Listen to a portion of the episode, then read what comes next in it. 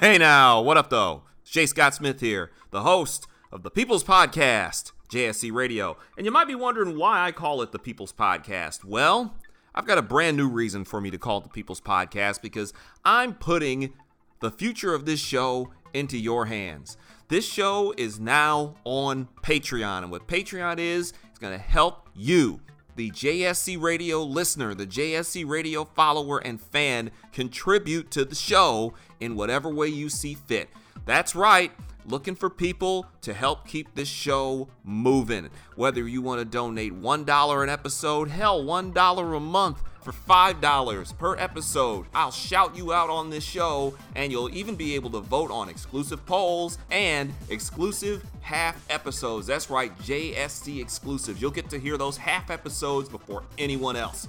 For $10 or more per episode, now it gets fun because you get to be a sponsor on this show. You got a business, you want me to talk about it, I want you to sponsor my show. For $10, hit me up, send me the script, I'm putting you over. Plus, you get all the other cool stuff that comes with it. For $25 an episode, same thing applies, except this time you will become an official segment sponsor. Do you want a segment of this show sponsored by your business? Of course you do. That's why you want to hit me up on Patreon.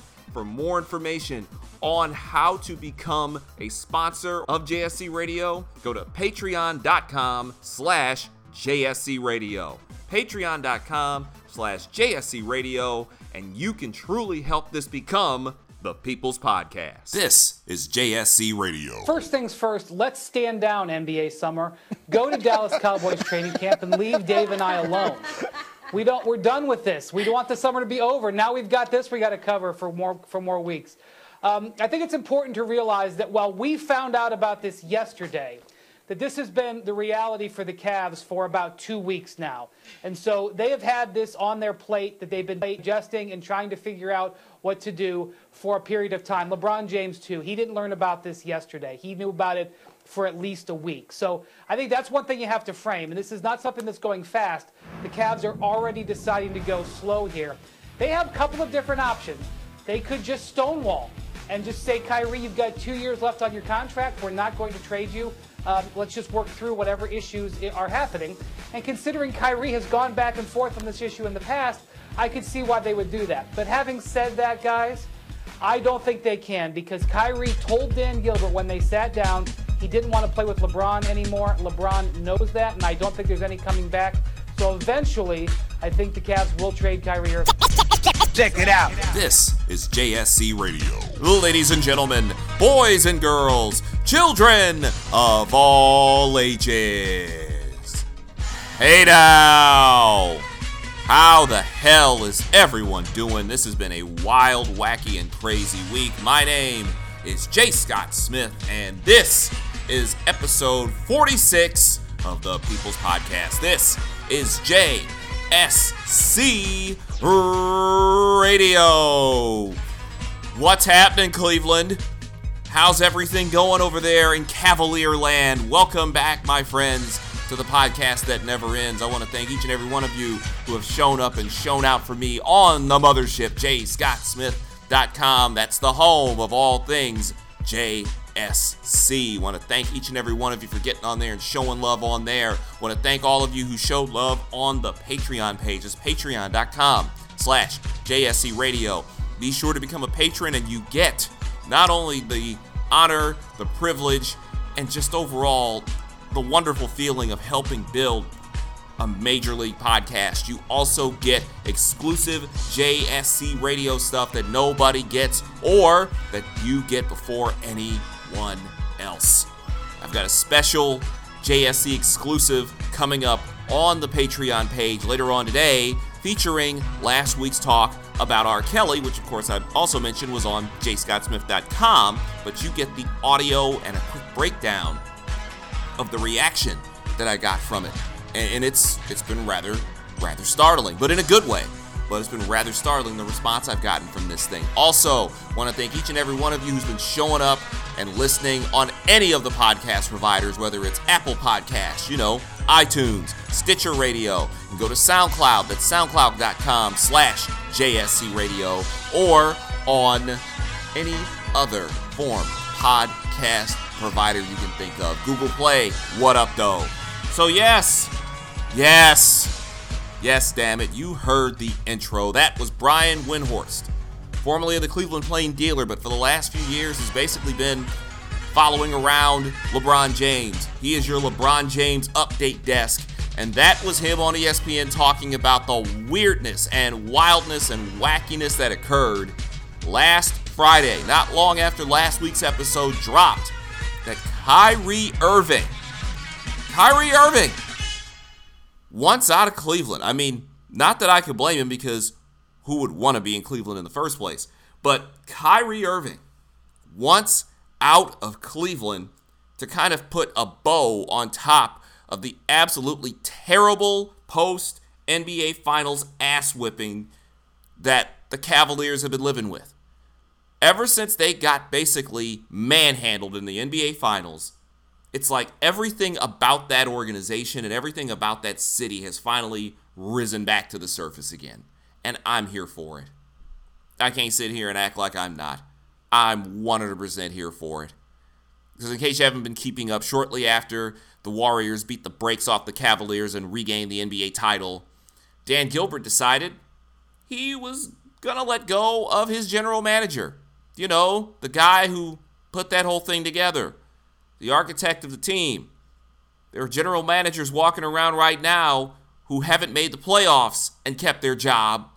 This guy was the general manager of the Cleveland Cavaliers when they won an NBA title less than 365 days earlier. Dan Gilbert, notorious for, you know, doing certain things for the city of Detroit because he's from Detroit and he's a Spartan.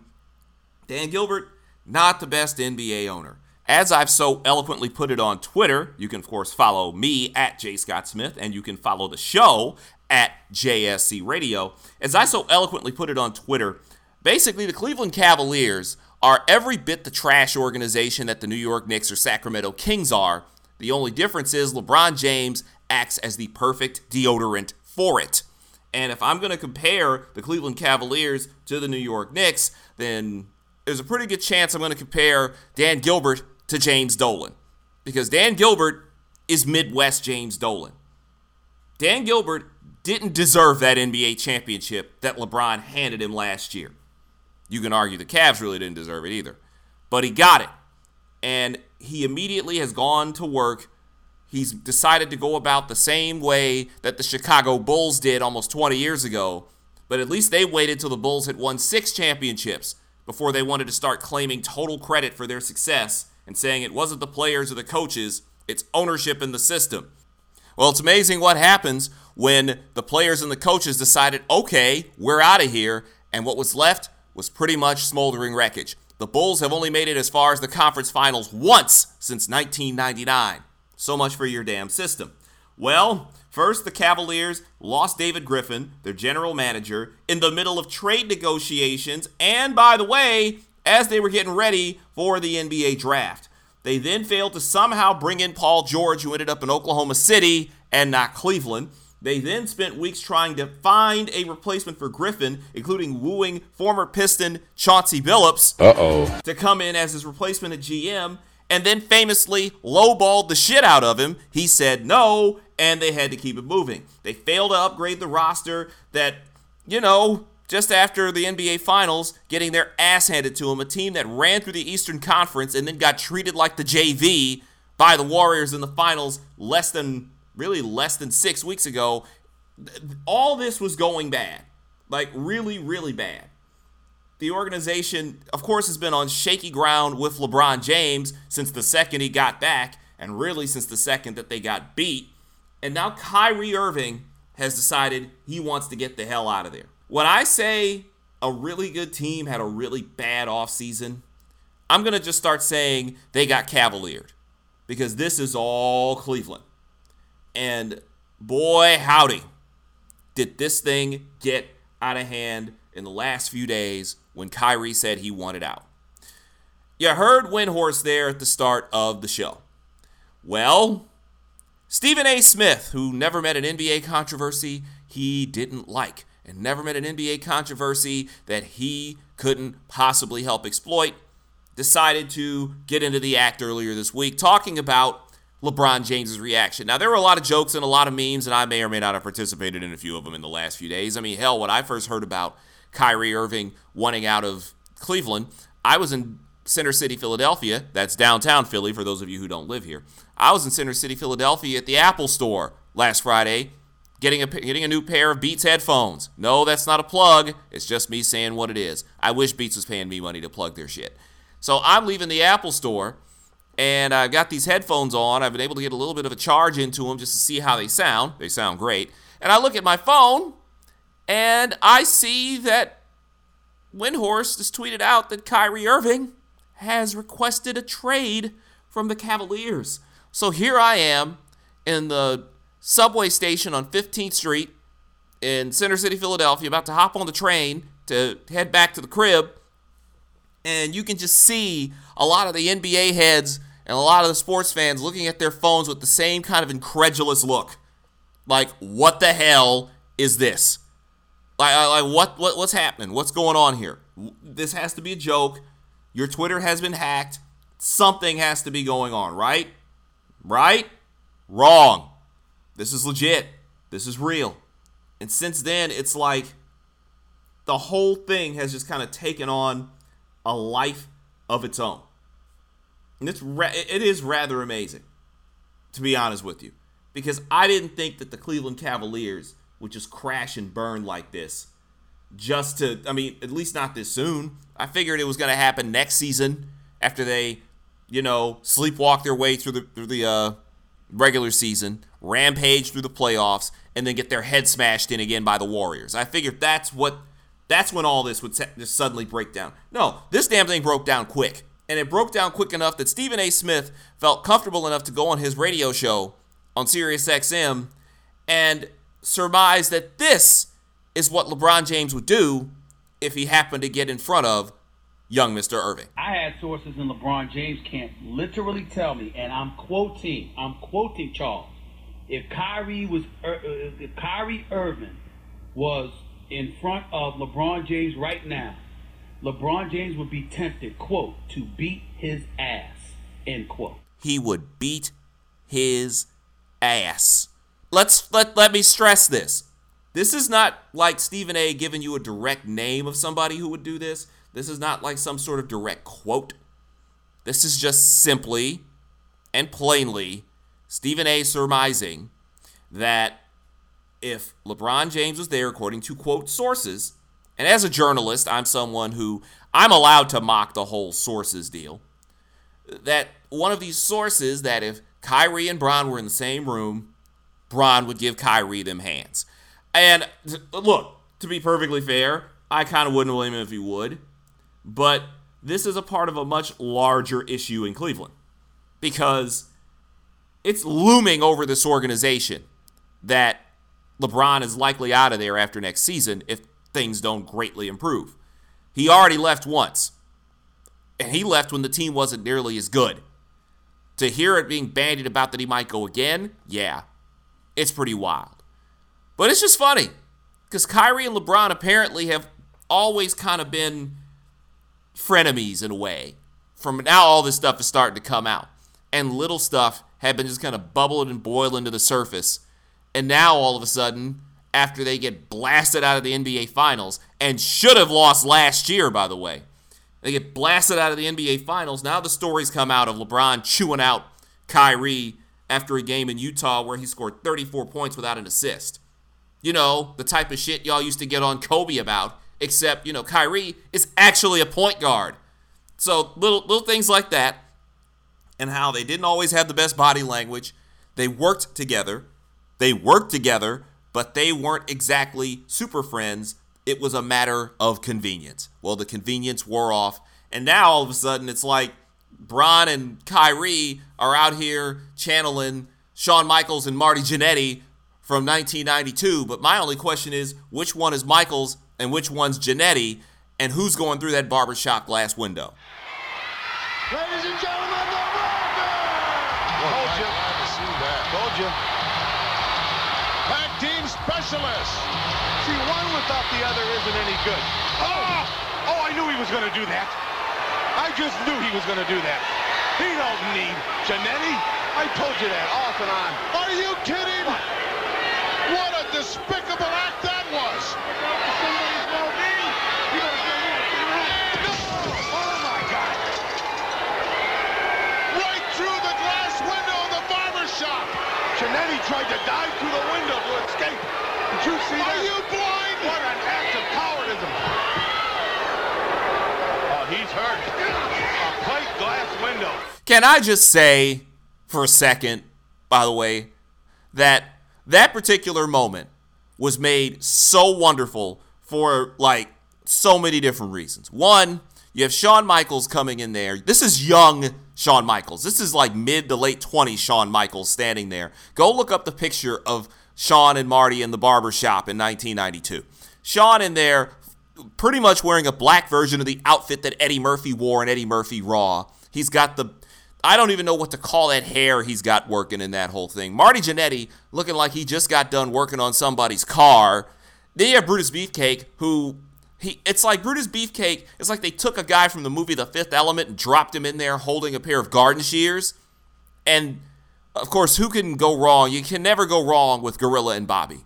Especially Bobby Heenan's reaction when Jannetty goes through the window, calling him a coward, saying he tried to escape through the window. That whole thing is great. Well, guess what? That's your situation in Cleveland right now. You just don't know which one of them is going through the damn window. This has been a weird ass week in sports, especially with the NBA, not the NFL, being the big pain in the ass. I mean, we'll get into the NFL in the second half of this show on a very serious topic dealing with brain injuries and CTE.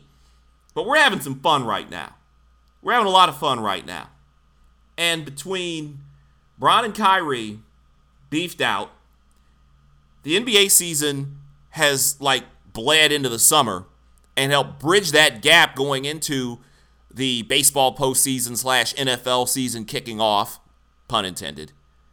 But in the midst of all this foolishness, training camp's starting to open up, and the Dallas Cowboys, everybody's famously pretentious team, America's so called team that hasn't won a championship in 20 years and hasn't really been relevant save for the last couple, they decided that they were going to release a wide receiver slash kick returner named Lucky Whitehead. Now you might be wondering, why should we care about a guy who caught all three passes last year and was not the best in terms of being a kick returner? Well, the reason Lucky Whitehead was released, that would be Rodney Darnell Whitehead Jr., his real name, is because he had an open warrant for missing a court appearance for shoplifting in Virginia. Yes, ladies and gentlemen, this guy shoplifted in Virginia. A grown ass NFL player shoplifting from a Wawa in Virginia. One minor problem coming out of Prince William County in Virginia.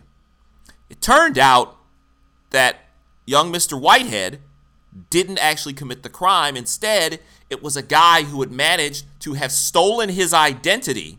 And when he got caught shoplifting, the police grabbed the guy. He gives the police this dude's name and social security number. It is absolutely nuts. Let me read this whole thing off to you. Upon reviewing the June 22nd, 2017 arrest of an individual named Rodney Darnell Whitehead Jr., the police department, that would be the Prince William County Police Department, is confident that the man charged with petty larceny and who subsequently sought on an active warrant for failure to appear in court is not Lucky Whitehead of the Dallas Cowboys. The man charged on the morning of June 22nd was not in possession of identification at the time of the encounter. However, he did verbally provide identifying information to officers, which included the name, date of birth, and social security number matching that of Mr. Whitehead. Officers then checked his information through the Virginia Department of Motor Vehicles database. The DMV photo on file was then used to compare to the man who was in custody. Officers acted in good faith that at the time the man in custody was the same man matching the information provided. At this point, the police department is also confident in confirming that Mr. Whitehead's identity was falsely provided to police during the investigation. The police department is currently seeking the identity of the man involved. Since the identifying information provided by the arrestee during the investigation was apparently false, the police is now working with the Prince William County Commonwealth Attorney's Office to clear the real Mr. Whitehead from this investigation, and the police department regrets the impact these events had on Mr. Whitehead and his family. Well, thanks a lot for f- sake Thanks a lot for that one.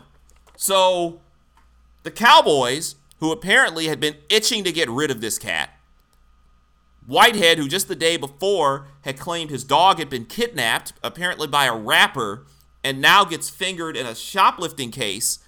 Never mind that he wasn't even in the state of Virginia the day the damn thing happens. So he finds out somebody has stolen his identity and dropped his name after shoplifting, gets released by the Cowboys on Monday, just hours after it turns out he didn't show up for this court case. And of course, he wouldn't show up for it because he didn't know he'd done anything. Whitehead's plane ticket showed he was in Dallas at the time. He was actually in Dallas at the time it occurred. Whitehead's flight landed in Washington, D.C. 10 hours after the incident. So somehow he was like the Flash or Sonic the Hedgehog and flew in and shoplifted, according to the Dallas Cowboys. And although Whitehead denied any involvement, the Cowboys decided to release him anyway. Quote, in handling the situation and evaluating with the authorities there and talking to him, we just didn't feel it was in the best interest of the Cowboys to have him with us.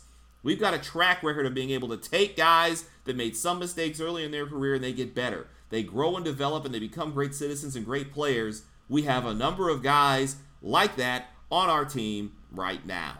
Whitehead served as a punt and kick returner. He had 20 carries and nine catches on offense in his two years with the team. He's 25 years old and is a Virginia native. The Dallas Cowboys pulling the we have players that we that make mistakes and we give them second chances card. Do you know some of the guys that they've given opportunities to? You mean to tell me that finally the Dallas Cowboys release a dude for committing a crime and it turns out that the dude was actually innocent and did nothing wrong? the ironically named Lucky Whitehead. They actually got rid of him because he shoplifted, which he actually didn't. This is a team that employed Greg Hardy. This is a team that gave chance after chance after chance to other miscreant players. Think of the Dallas Cowboys of the 1990s. They were literally running a whorehouse. But Lucky Whitehead gets popped for shoplifting, and he didn't actually shoplift. Y'all know he didn't shoplift, and you got rid of him anyway. It's just one more reason the fail boys are the fail boys. I mean, my my favorite team, the Detroit Lions, might be a bunch of arrogant panty wastes themselves. And yes, they're a team that finally has decided to take those stupid ass playoff appearance banners out of the rafters of Ford Field. So I give them credit for that. The Lions may be losers, but at least they're not idiots like the Dallas Cowboys. They're not full on posers like the Cowboys are. The Cowboys may have a whole lot more championships. The Cowboys may win a whole hell of a lot more games than the Lions, but at least there's that. At least the Lions, I mean, the Lions are perpetrating a fraud, but they're just not perpetrating the fraud of saying that we feel it's in our best interest not to have Lucky Whitehead on this team. The same team that was dabbling in the idea of bringing in Johnny Manziel. The same team that brought in Greg Hardy as women's groups protested angrily outside of the stadium. But Lucky Whitehead is the problem. And no love to some of the NFL reporters who are caping for the Cowboys and making excuses and claiming that Whitehead was a problem and you just don't realize it. Uh, he wasn't that big of a problem if you kept the cocaine Cowboys working from back in the 1990s. And one other thing, as I get this get this whole thing wrapped up as we head into the second half of this show, what about Julio Jones? Who may have had the single greatest damn story of the friggin' offseason. Julio Jones of the Atlanta Falcons, who made a catch for the ages that we've all forgotten about because the New England Patriots were in the midst of making the greatest comeback in NFL history during the Super Bowl.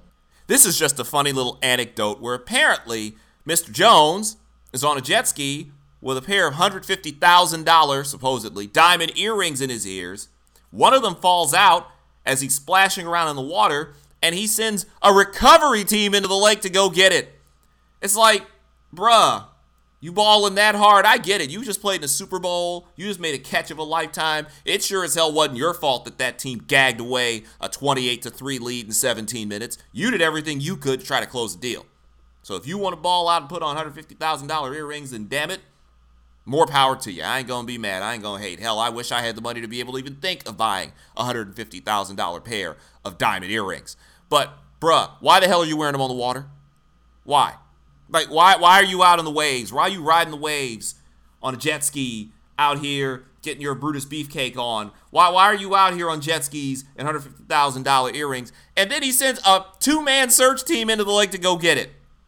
Like I'm just picturing that. It's like you realize that the earring is off your ear, and you gotta and you gotta step up. Like I gotta get the scuba team. I gotta get SEAL Team Six out here to go jump into a lake and find an, an earring, bruh.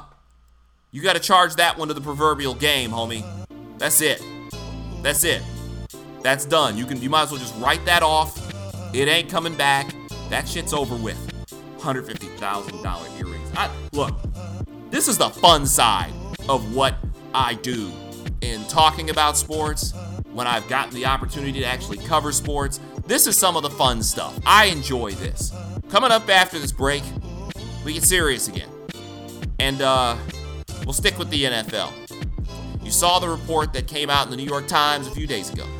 And on episode 8 of JSC Radio, I talked about CTE and head injuries. And not just football, but across the across the board in sports. Well, first set of CTE research was really released earlier this week, and it's a definite frightening prognosis for so many men who played football on the pro level, on the high school level, on the college level, on the pee wee level. If you extensively played football for large amounts of your life, you're likely in some really big ass trouble. My name is Jay Scott Smith, and this is episode 46 of the People's Podcast. This is JSC Radio, and we'll be back after this. Check it out. This is JSC Radio.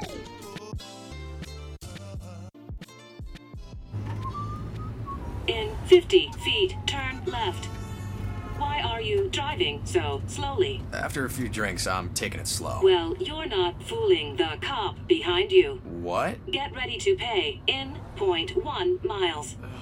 Getting pulled over for buzz driving could cost you around $10,000 in fines, legal fees, and increased insurance rates. Nothing kills a buzz like getting pulled over for buzz driving, because buzz driving is drunk driving. Brought to you by the National Highway Traffic Safety Administration and the Ad Council. Hey now, it's Jay Scott Smith here, the host of JSC Radio, which you can now hear on Stitcher Radio. That's right, Stitcher is radio on demand. Now you can download the free app today and it's available on iOS, Android, as well as Nook and Kindle Fire. You can take JSC Radio anywhere. The app is free. You can listen anytime, anywhere. Now, if you're wondering what Stitcher is, Stitcher is an award winning free app that lets you listen to all of your favorite shows, plus discover 40,000 news, entertainment, and sports shows such as JSC Radio. You can create custom playlists. You can rate and review this show and others on Stitcher. Please drop a friendly review on the show. Not only is Stitcher available on all smartphones and tablets, it's also in over 4 million car dashboards. It's on demand and on the go. No downloading, no syncing, no wasted memory on any of your devices. You can stream your favorite podcasts, like JSC Radio, for free on Stitcher. If you don't have the Stitcher app, simple. Go to Stitcher.com today or check out the App Store on whichever device you use. Stitcher Radio, be sure to check it out. This is JSC Radio. we have this fear of concussion uh, that is real, but not all of those, I think, statistics can prove anything. Uh, we've got new helmets coming out. We've got safety issues. There are more concussions in child, women, girls soccer than in football at that age. What are you talking about? The number two sport with concussions is women's soccer. Uh, but no one says we've got to stop playing soccer. All right, and uh, so it's same thing with knee injuries. There are more knee injuries at eight to twelve in soccer than football. And you can find all the statistics you want if you want to crucify something. That's some old bullshit. This is the 46th episode of the People's Podcast. This is JSC Radio. Welcome back. I want to thank each and every one of you, as always, for supporting the show on any of your favorite podcast providers. Be sure to hit the subscribe button on Apple Podcasts, aka iTunes, to get down with JSC Radio. You can also follow the show on SoundCloud at soundcloud.com slash JSC Radio. On Google Play, we are out there as well. Just search JSC Radio, and of course on Stitcher. You can find JSC Radio. Be sure to subscribe. I want to thank everybody for showing love on Patreon. Patreon.com slash JSC Radio. You go there right now. If you are a patron, a paid patron, you will get a special shortened up version of last week's monologue on R. Kelly that has become really, really popular over on the mothership, jscottsmith.com. And also be on the lookout, of course, for the JSC Wild, the J. Scott Smith Words of Wisdom that drop every single Friday morning on jscottsmith.com. Most of all, I just want to thank you guys for all the support that you guys show me as I continue to slowly but surely build this damn podcast. 46 episodes in, getting closer and closer to the big 5 0, which when I first started doing this show a little more than a year ago, I'd, I'd wondered if I was going to get to 50 episodes or not. So for you guys to continue to support me, greatly appreciated. Also want of course, throw a shout out to my man Doc Illingsworth. You hear his music right now underneath me. That brother shot me a massive folder full of beats, and he has been a huge, huge help and a huge supporter to not only this show, but a whole lot of things I've done the last 10 years. This guy, Rufio Jones, be sure to hit him up on YouTube. He does his show, Allow Me. Be sure to go check out Allow Me. It is on the YouTube. Just simply search Allow Me. All the Detroit City crew. So I'm talking about Strife, I'm talking about Ruth Jones, Sean Uppercut, Doc Illingsworth, all you cats back in the Motor City. I want to thank you guys for being mad supportive of me and everybody else who supports JSC Radio. So thanks a lot, y'all. I really appreciate it. What you heard there at the start of this segment, however, I don't appreciate that too much because every day that goes by where you hear a coach or a player or an owner or a general manager say something that ignorant about head injuries, that's it, it the phrase that didn't age well has become very common on Twitter when referring to tweets from certain um, so called leaders and individuals. But things that don't age well are often things like what you heard from Bruce Arians, the head coach of the Arizona Cardinals, former head coach at Temple University, former football player himself. CTE. It's one of those things where it's become like the modern day smoking, where people for years and years and years and years and years lived in denial of how dangerous it was. CTE, better known as chronic traumatic encephalopathy, CTE, the degenerative brain disease believed to be the cause of numerous suicides, deaths, all sorts of cognitive issues with former NFL, largely in NFL players, but not just in NFL players, but former football players in general. And it's led to suicides, it's led to dangerous behavior, it's led to abusive behavior, and it's it's seemed or believed to be caused by repeated blows to the head. I would put it like this. CTE is caused by repeated blows to the head, much in the same way that lung cancer is caused by smoking. It's pretty definitive. And you can live in denial and say, well, we don't have the full defined. Look, look, here's the deal. Here's the deal. I played football, but it was only for a couple years. I didn't grow up playing football like a lot of people did. I got lucky in that aspect, I guess, that I didn't get my head bashed into the ground. I didn't suffer a myriad of concussions. In fact, I can still count on one hand the number of concussions I suffered. It was two. Boy, did I get lucky it was only two, especially when you look back at everything that's happened to people in football. But football, it it has become almost too big to fail in this country. It's become the tobacco industry. It's become big pharma. It's become like the banks.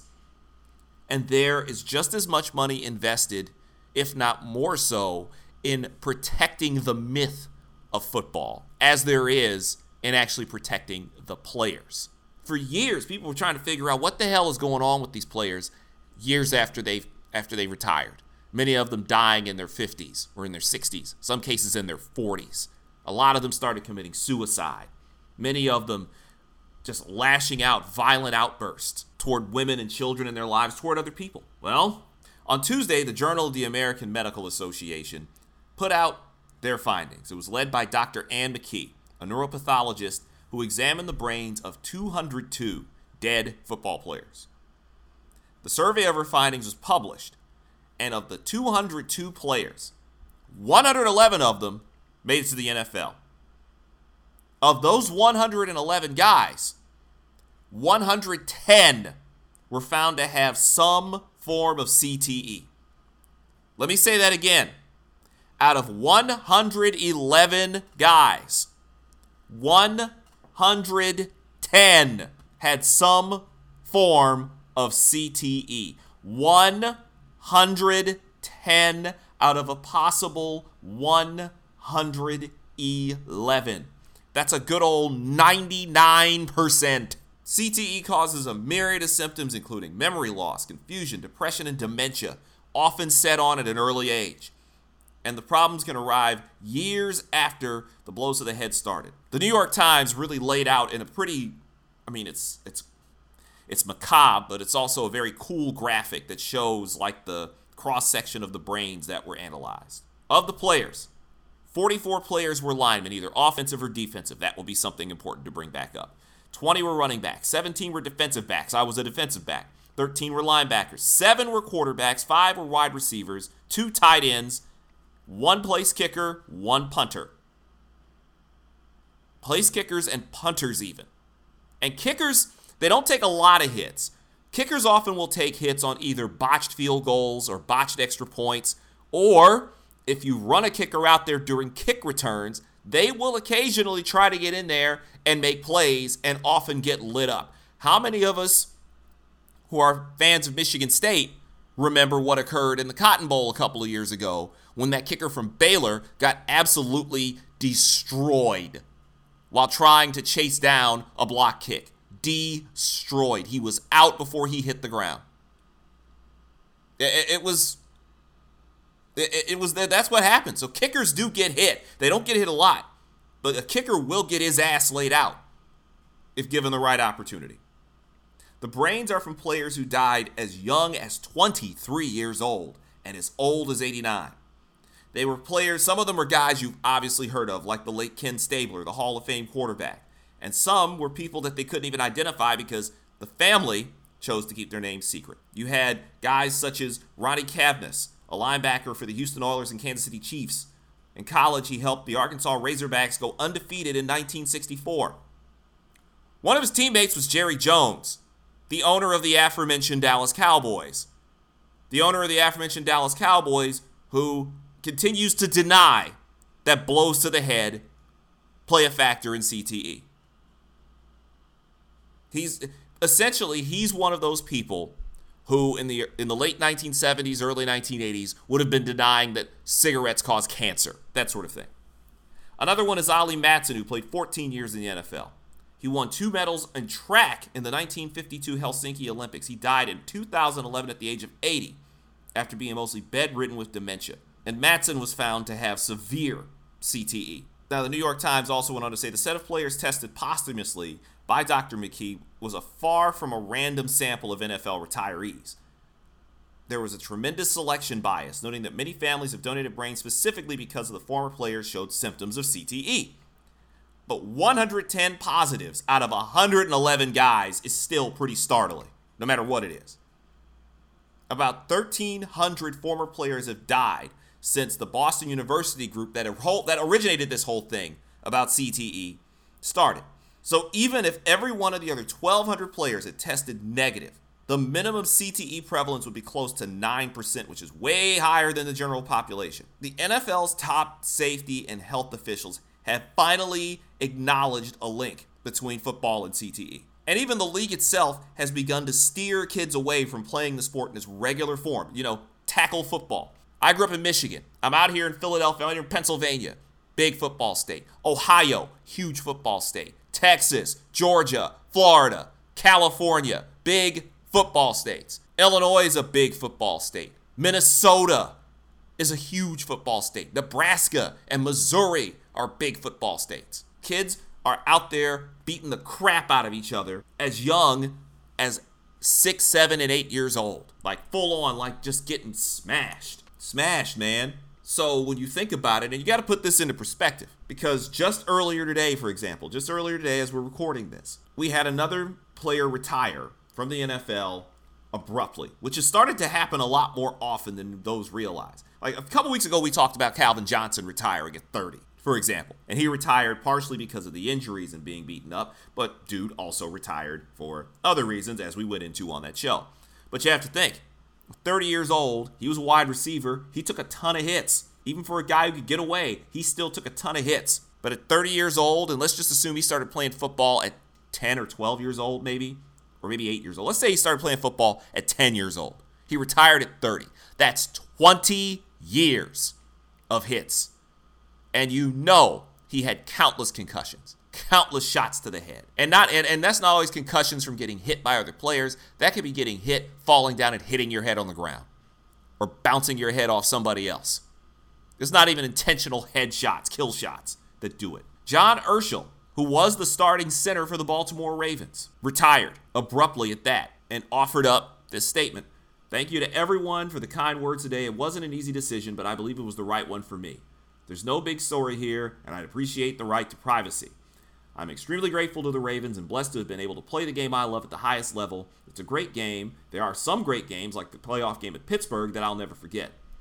I'm excited to start working on my doctorate in mathematics full time at MIT. I'm looking forward to the chance to take courses that are only offered in the fall semester while spending time with my fiance and preparing myself for new challenges that will come with fatherhood. We're expecting our first child in December. John Urschel, who's been talked about because he's a mathematician, extremely sharp guy, pro football player, getting out at this age. He's 26 years old. Getting out of the NFL at 26. You think, okay, he's got himself a long life ahead of him. He's going to be able to live, be able to do and he should be able to because he's no longer taking headshots over and over and over again. But you have to understand, he's a lineman. He's an offensive lineman. He's a center. So he's looming right over the ball. As the New York Times lays out, linemen make up the largest share by far of those tested by Dr. McKee partly because nearly half of the 22 players on the field are either offensive or defensive linemen. Linemen knock heads on most plays, and those who study brain trauma say the accumulation of seemingly benign nonviolent blows to the head, rather than the head jarring concussions alone, probably cause CTE. Data compiled by researchers at Stanford showed that one college offensive lineman sustained 62 of these hits in a single damn game. College, they play what, 12 games in a season? 13 maybe if you make the playoff or a bowl game? Take 62 of those in one game and stretch that out over 12.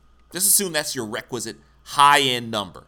Let's just say the average number that, a, that, a, that a starting lineman on either side of the ball is taken 35, 40, 45. Now ratchet that up over the course of 10 years, 12 years. If that's that's assuming you get out in your 20s. 10 years, 12 years. That's not getting into these guys who play 15 years, 16 years, 17 years in the NFL. They're damn near 40 years old when they retired. They started playing football when they were 10. That's 30 years of hits to the head. Starts to make sense, doesn't it? Each hit comes with an average force on a player's head equivalent to what you would see if he'd driven his car into a brick wall at 30 miles an hour. You often hear the adage that football is essentially multiple car crashes every single day, and your body is recovering from essentially being in multiple car crashes. That's what they mean. That's what they're talking about. John Urschel's getting out at 26, so that means he might have 16 years worth of a beating on his head. 16 years. That's the scary thing about CTE. CTE is not, I, I made the comparison between like smoking cigarettes and getting lung cancer and playing football and getting CTE. But the thing about that is, when people quit smoking at a certain age, your body can kind of turn back around. It can kind of heal up. You can kind of mitigate the damage you do if you quit smoking at a certain age at a certain time. When you get brain damage, that shit's just there. It's it it, it does not really go away. It's not going away. CTE is there. Brain damage is there. The spots on your brain are there.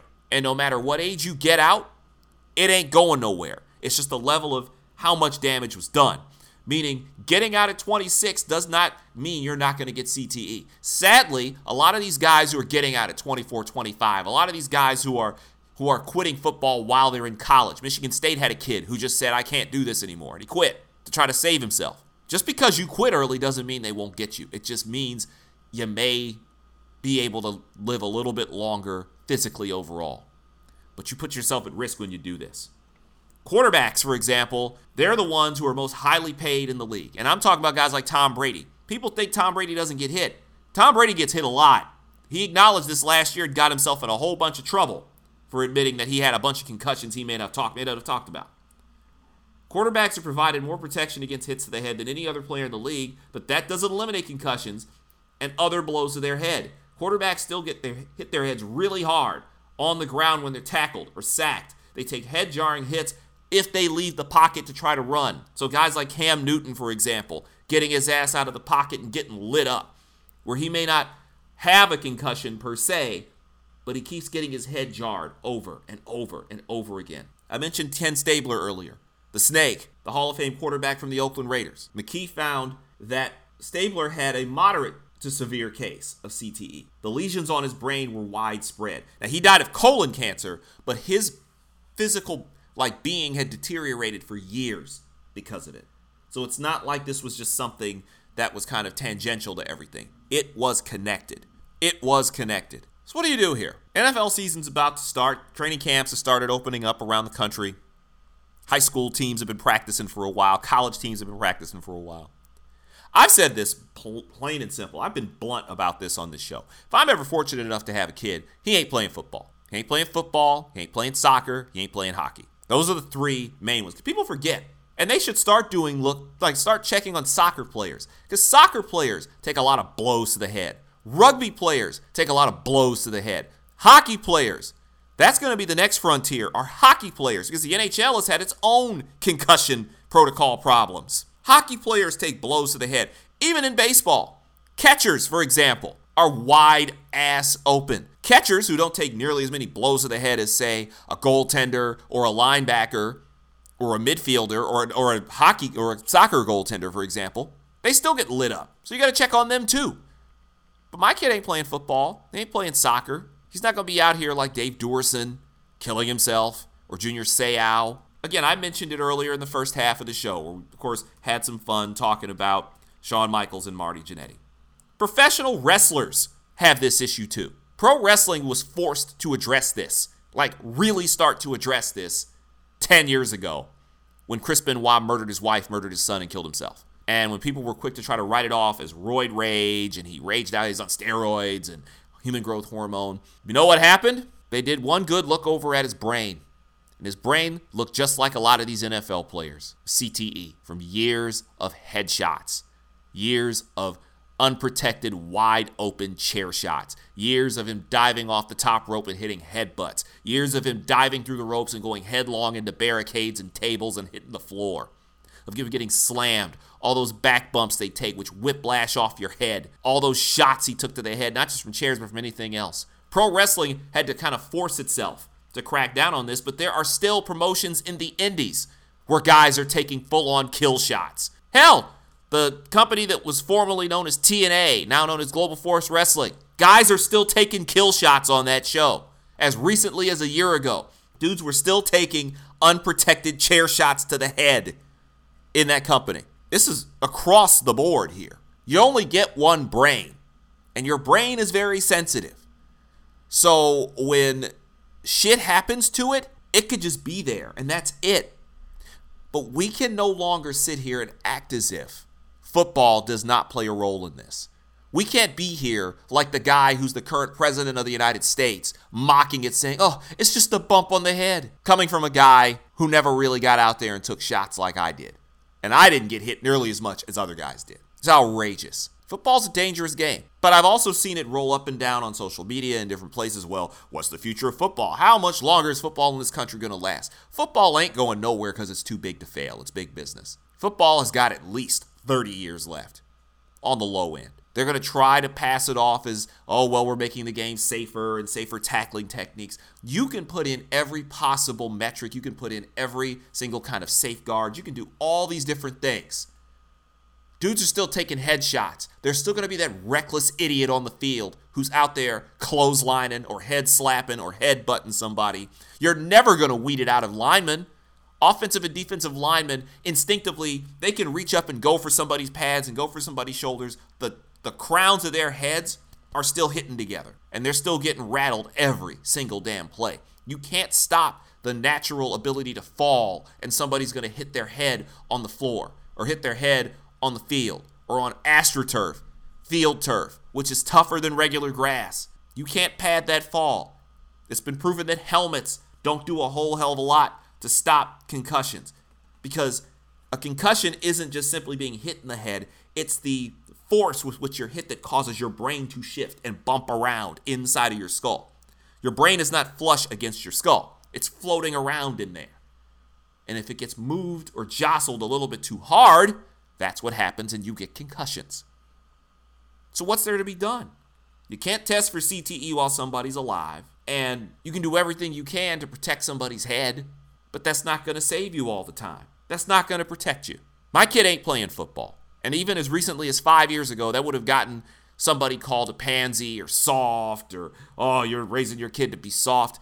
Now, more and more, you're seeing that sentiment come out. And it's not just coming out from goobers like me, it's coming from former NFL players and former college football players that they don't want their kid playing the sport they grew up on.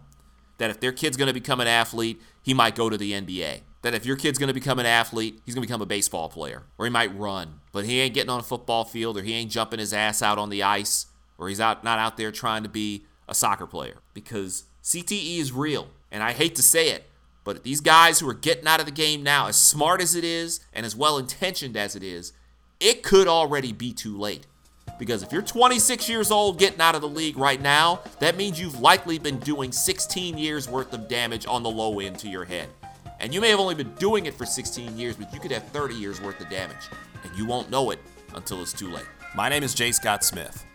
Telling you to take care of yourself. God bless. Always dare to be different. Always have your pet spayed or neutered. Take care of yourselves out there, seriously. Give yourself a second to think about whether or not being on the gridiron is really worth it for you. Episode 46, episode 46 is in the books. 47 is coming up next week. Be sure to support jscottsmith.com, the JSC Words of Wisdom, and go to patreon.com slash JSC Radio to help keep this show moving and growing. Thank you so much for your support, and I'll holla at you next week. Goodbye, everybody. Thanks for coming out. God bless you. Good night. Check it out. This is JSC Radio.